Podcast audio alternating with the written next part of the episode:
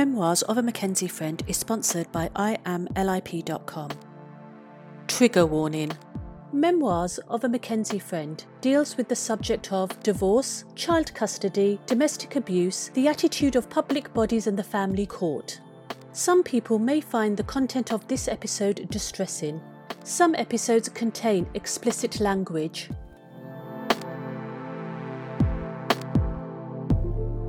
My name is Selina. Who am I? I am white, I am black, I am brown, and I am much, much more.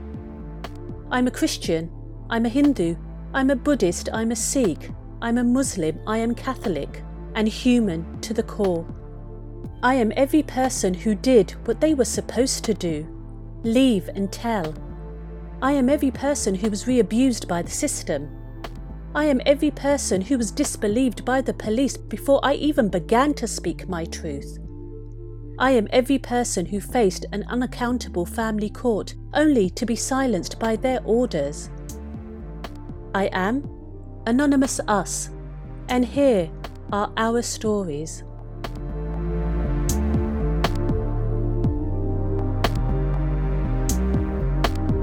Picking up from the previous episode, where I intended to quietly walk Anita in and settle her into her side room, but as we did so, one of her husband's enablers had stepped in front of me at the last minute, ensuring I bump into him, only to then shove me back forcefully, causing me to stumble over the shopping trolley carrying all of Anita's paperwork.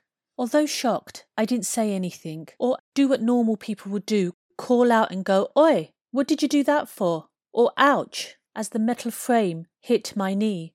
I didn't engage, because I knew I was stuck, stuck with a woman who had had the most horrendous panic attack last time she was here, and she wasn't far off having a repeat episode. I was stuck either way. If I ignored them, this would only empower them further because they would know what they were doing was succeeding. I knew my fear would feed them, so why would they not continue? But if I challenged them, it would have been a case of, Who do you think you are talking to me like that? With that air of, how dare you be rude enough to challenge my bad behaviour? It's a bizarre thought process, that type of entitlement, where a person believes they can push someone. But who do you think you are to challenge me on it? And I also knew from experience, if I did say something, as far as the courts were concerned, I would have been inviting an escalation of the argument. I should have ignored it. Or, why didn't you tell anyone? Really? As far as the court staff are concerned, especially the security, they don't want to get involved. They just want you to go away. So, in that moment, by demanding they act, the victim survivor becomes problematic. And this time, stood there with Anita, the security guard's attitude was no different. He just stood there, ignoring it the whole time. He saw what was happening. He saw that I was pushed. I called to him inside the building. Are you going to do anything? My gaze firmly on him, waiting for any kind of response. But I didn't get one. He was going with the nothing to do with me method. How was this being allowed?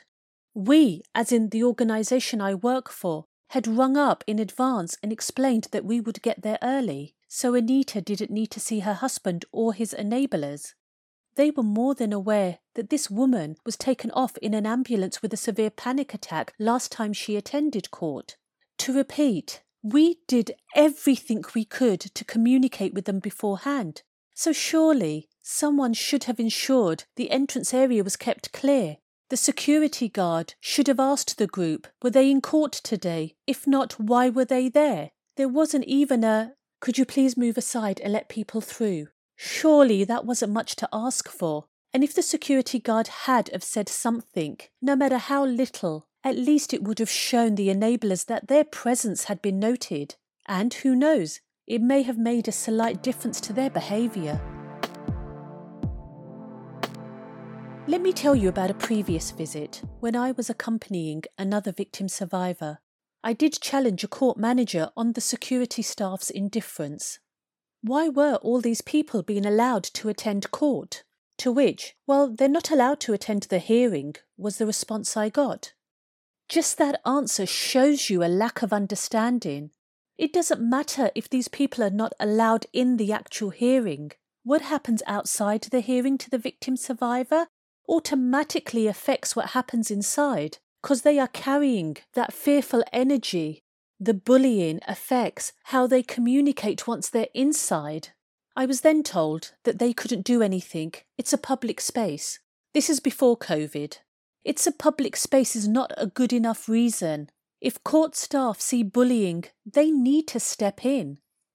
So, back to Anita and I. It became more than clear that the security guard was not going to do anything. So I just politely mouthed, Excuse me, as I tried to walk around him. But he continued to stand in our way, blocking our entrance and laughing. It was very condescending. To them, the enablers, this was really funny. It's like when you see on TV programs a gang of bullies following someone home at home time. They think it's hilarious. It makes them feel big and powerful and brave. But it doesn't matter how it makes them feel. It is scaring me and Anita. Fortunately, other people arrived and needed to enter the court. As the enabler stepped aside to let them in, I quickly took the opportunity to pull Anita and I inside the court. As we reached the security scanning, I couldn't help but ask, Why didn't you do anything? Excuse me? You saw what happened. Why didn't you do anything? I asked again. The security guard completely ignored me and carried on scanning, going for the I'm not engaging with you tactic. And the more he's ignoring me, the more wound up I'm getting. But I can't get wound up and I can't get angry and I can't be curt with him because the system is set up in a way that will make sure that Anita and I will be seen as the perpetrators, the problematic ones, the troublemakers. So I don't say anything further. Besides, it wasn't fair on Anita. It only would have caused her to worry more. Because by now she was pleading, Don't worry, it's fine, just leave it. Because they are at the beginning of their court process, they're scared of saying anything in case it has repercussions with the judge. And I knew where she was coming from because I too had been that person who, when she first began her journey as a litigant in person, wouldn't say boo to a goose. I was petrified to bring any kind of attention that could have been seen as unfavourable to me. I was always scared of looking like the problem, especially when, in comparison, their side is being a dream. I don't mean the enablers, I mean the abuser and his legal team. They don't email with tons of silly questions before the hearing. They know what to do and where to sign in when they arrive, unlike you, who constantly wants to know, Will we know when we're called in? They sit in the waiting room quietly, not causing the staff extra work by asking for a private room. And even though it's the enablers that are causing the problem, it is the victim survivor who is causing them unnecessary grief by expecting them to deal with it. Just your presence is an unnecessary irritation for all of them. So, to keep things calm, I didn't say anything more. Naturally, Anita's fear went up considerably when her husband arrived at that point. We were still being scanned through. I turned to Anita. Let's just wait here till they're done, guiding her to the side of the security section. And then, once his side were through, I took the opportunity to take Anita in and show her what she needed to do upon arrival. She kept saying, Thank you. I wouldn't have been able to do this by myself with her gratitude full of extra fawning, in case I was mad at her because she had stopped me speaking to the security guard. Of course I wasn't mad at her, why would I be? I fully understand, I've been there. Why is all this fear with the victim survivor? Why is the abuser not feeling fearful? Why are they not scared? Instead, he was being treated like a king. There were loads of handshakes and hellos with all his supporters.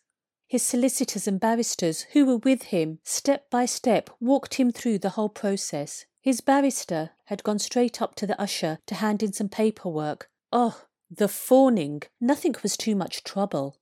In the family court, a litigant in person will always be treated like unwanted rubbish compared to people with a legal team. What message did that send out to him and his enablers? That they were more than fine, I want to ask any judge or magistrate imagine how this feels to the victim survivor, especially if the enablers are family members. You see, it's not uncommon for family and friends of a victim to stand with the abuser. We all know in Holly's case, her mum supported Ben throughout because she had been groomed to believe that this was all Holly going mad and being manipulated by Amy. Can you imagine how devastating it is to have your loved ones turn up and support your abuser? then go into a courtroom and advocate for yourself. And with family members, it's not always about threats and bullying. It can also be about emotional guilt tripping. Something that, again, surely judges and magistrates are aware that this could be happening to a victim survivor outside in the foyer. And it's so easy to misinterpret this as, well, your family members are not supporting you, so what does that tell us? Let me tell you the story of Mila. I wasn't there on the day she went to court. A colleague went with her. I heard about this afterwards. All of Mila's family members, her mother in particular, were supporting her estranged husband. This was partly down to grooming from the abuser, but it was also down to cultural and religious ideology, where breaking your marriage vows was bad, regardless of whether the marriage was abusive.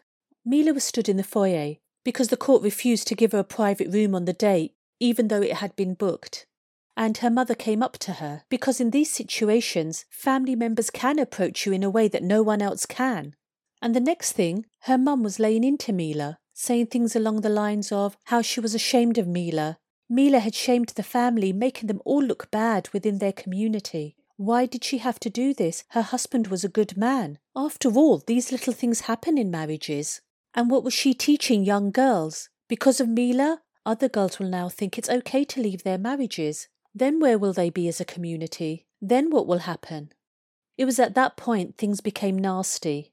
Mila's mum said to her, If I had known that this was the kind of day that you would bring on us, I would have strangled you at birth. Not that her husband hadn't tried it already. But just imagine for a split second your own mum telling you how she wished that she had strangled you at birth or how God should have killed her before now so she wouldn't be alive to see the day her daughter do this to their family name. Or if your husband had beaten you harder, you wouldn't be this out of control.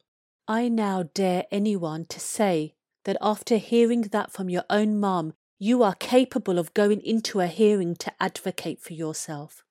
You know, Holly never recovered from the shock and pain of her mum not standing with her. Even when she saw Ben inflict post separation abuse, it was still Holly had driven him to it. So when you hear magistrates say, hmm, even your own mother isn't supporting you, well, that tells me a lot. How about instead it tells you that sometimes a victim survivor has been abandoned by those who should have stood by them? So, back to Anita and I. After signing in and registering, we were begrudgingly shown our side room. And when I mean begrudgingly, it came with a large dose of, you should be grateful we're even giving you a room. The truth is, the courts would rather not give you a room. It requires too much effort and thought. When I was going through my divorce hearings, I was often made to feel that I was being difficult or dramatic for wanting one. When I went to court the second time, I was told I could ask for a room, and I did try, I emailed the court several times, but they never came back to me. I called them, but I could never get through. So, on the day when I arrived, I asked, was it possible to have a private room, as I found my husband, his legal team, and all the enablers intimidating. To which I was asked, Did you contact us in advance? Well, I tried, I said. I emailed and rang, but I couldn't get through, but I was told I could ask on the day.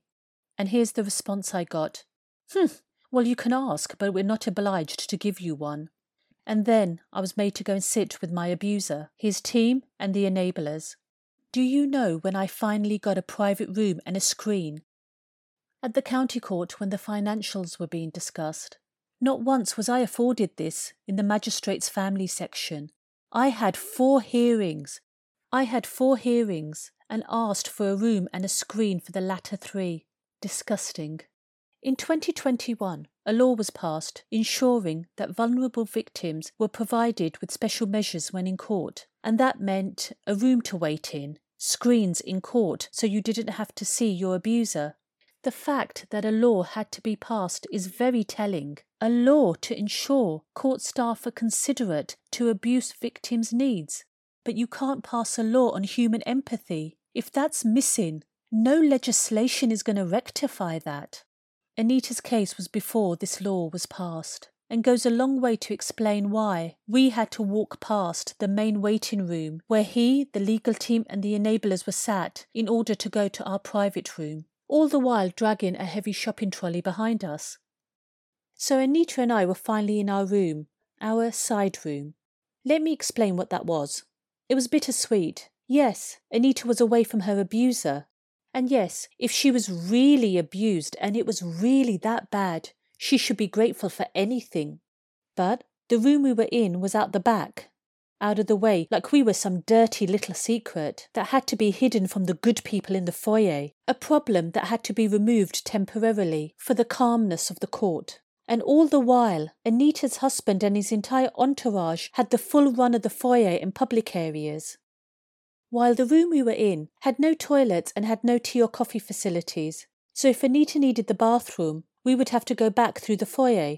If we wanted to get a tea or a coffee or a drink, we had to go back through the foyer. And yes, you can ask someone to escort you, but again, you're made to feel like you're a problem for wanting a tea or a coffee, or even a pee. Sometimes a security guard will wait outside, but rarely because they just don't have the manpower. And this day was one of those days where there was no security outside our private room. But, law or no law, Please do not think for one second that private rooms keep a victim survivor safe. They don't. Anita and I were sat in our room. She was trying to calmly gather her thoughts, but the incidents outside had already done their damage, so job well done. Next thing, two men barged straight in. Because it was unexpected, we just jumped out of our skin. My heart was in my throat. Instantly, I got up to say, Sorry, you can't be in here. And just as quick, they said, Ah, sorry, mistake and left sniggering, triumphant in the stunt that they had just pulled. It was unnerving. It left Anita and I shaken. Then, shortly after, it happened again. Bang, the door swung open. Oh, sorry, wrong turn, got lost looking for the loos. And then, quick as you like, shut the door and left. I got up to go and find a staff member to challenge what was happening. But immediately Anita was like, No, please, please don't say anything, it's fine. You'll only make it worse. What was happening? I mean, I'd heard of opposing counsel storming in with the excuse of having to hand over documents, but this was the first time I'd ever seen enablers with full entitlement and no concern that they were going to get stopped or get into trouble. I knew what I wanted to do, but in accordance to Anita's wishes, I sat back down. My priority had to be her peace of mind, because it didn't matter what was happening around here. The hearing would still continue, and she needed to be emotionally together to be able to advocate for herself. But little chance of that happening now. She just looked flustered. And if we remember, she collapsed last time. She was barely moments away from round two, on top of which it was obvious she hadn't eaten or had a coffee. I know, I'd been there. So to repeat to any judge or magistrate, it's not easy to ask a resident parent to turn up for a 10 a.m. start, 9:30 to prep, who's been removed from their home. They're relying on food banks with no booklet or leaflet to tell them what to do when they arrive. And they are beside themselves with fear and worry, and even a side room isn't keeping them safe. How does this put both parties on a fair footing? It doesn't. Why do you still not get that?